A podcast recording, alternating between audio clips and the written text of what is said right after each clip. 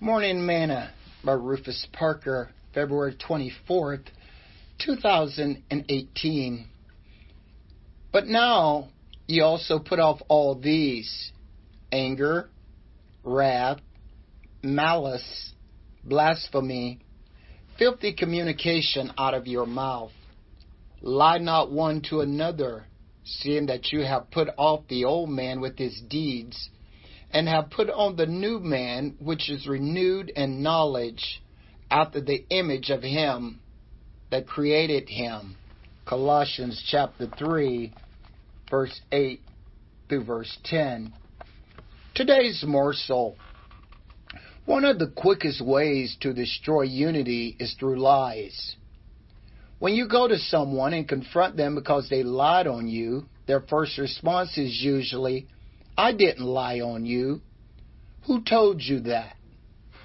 As Christians, we must get to the point in our walk with God that we stop lying and making excuses and start telling the truth, even if it hurts. We are new creatures in Christ. The same holds true with anger, jealousy, filthy, malice, and blasphemy. All these things should never be in our lives as Christians because the old man is dead and buried. We must endeavor to keep the unity of the body in the bond of peace. We must not lie one to another, seeing that we have put off the old man with his deeds, and we have put on the new man, which is renewed in the knowledge after Jesus Christ. Of all the funerals I have performed, I have never had a dead man tell me a lie yet. Sing this song with me today. Create in me a clean heart, O God, and renew a right spirit within me.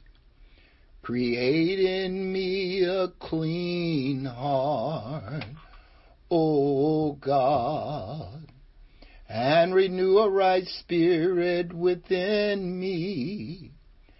Cast me not away from thy presence, O God. Take not thy Holy Spirit from me.